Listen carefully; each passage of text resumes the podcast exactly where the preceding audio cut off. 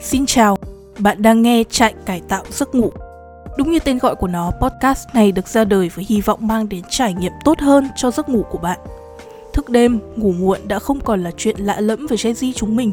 Có hàng trăm lý do để giải thích cho thói quen đó và cũng có hàng trăm kiểu hậu quả nếu bạn không đối xử công bằng hơn với giấc ngủ của mình.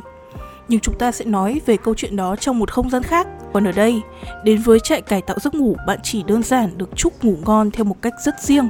Hy vọng rằng podcast này sẽ là một người bạn đồng hành cùng bạn thay đổi thói quen, cải tạo giấc ngủ. Cuối cùng, cảm ơn bạn đã dành thời gian nghe hết tập giới thiệu này. Chúc bạn ngủ ngon và thức dậy tràn đầy năng lượng. Chúng mình sẽ gặp lại nhau sớm thôi.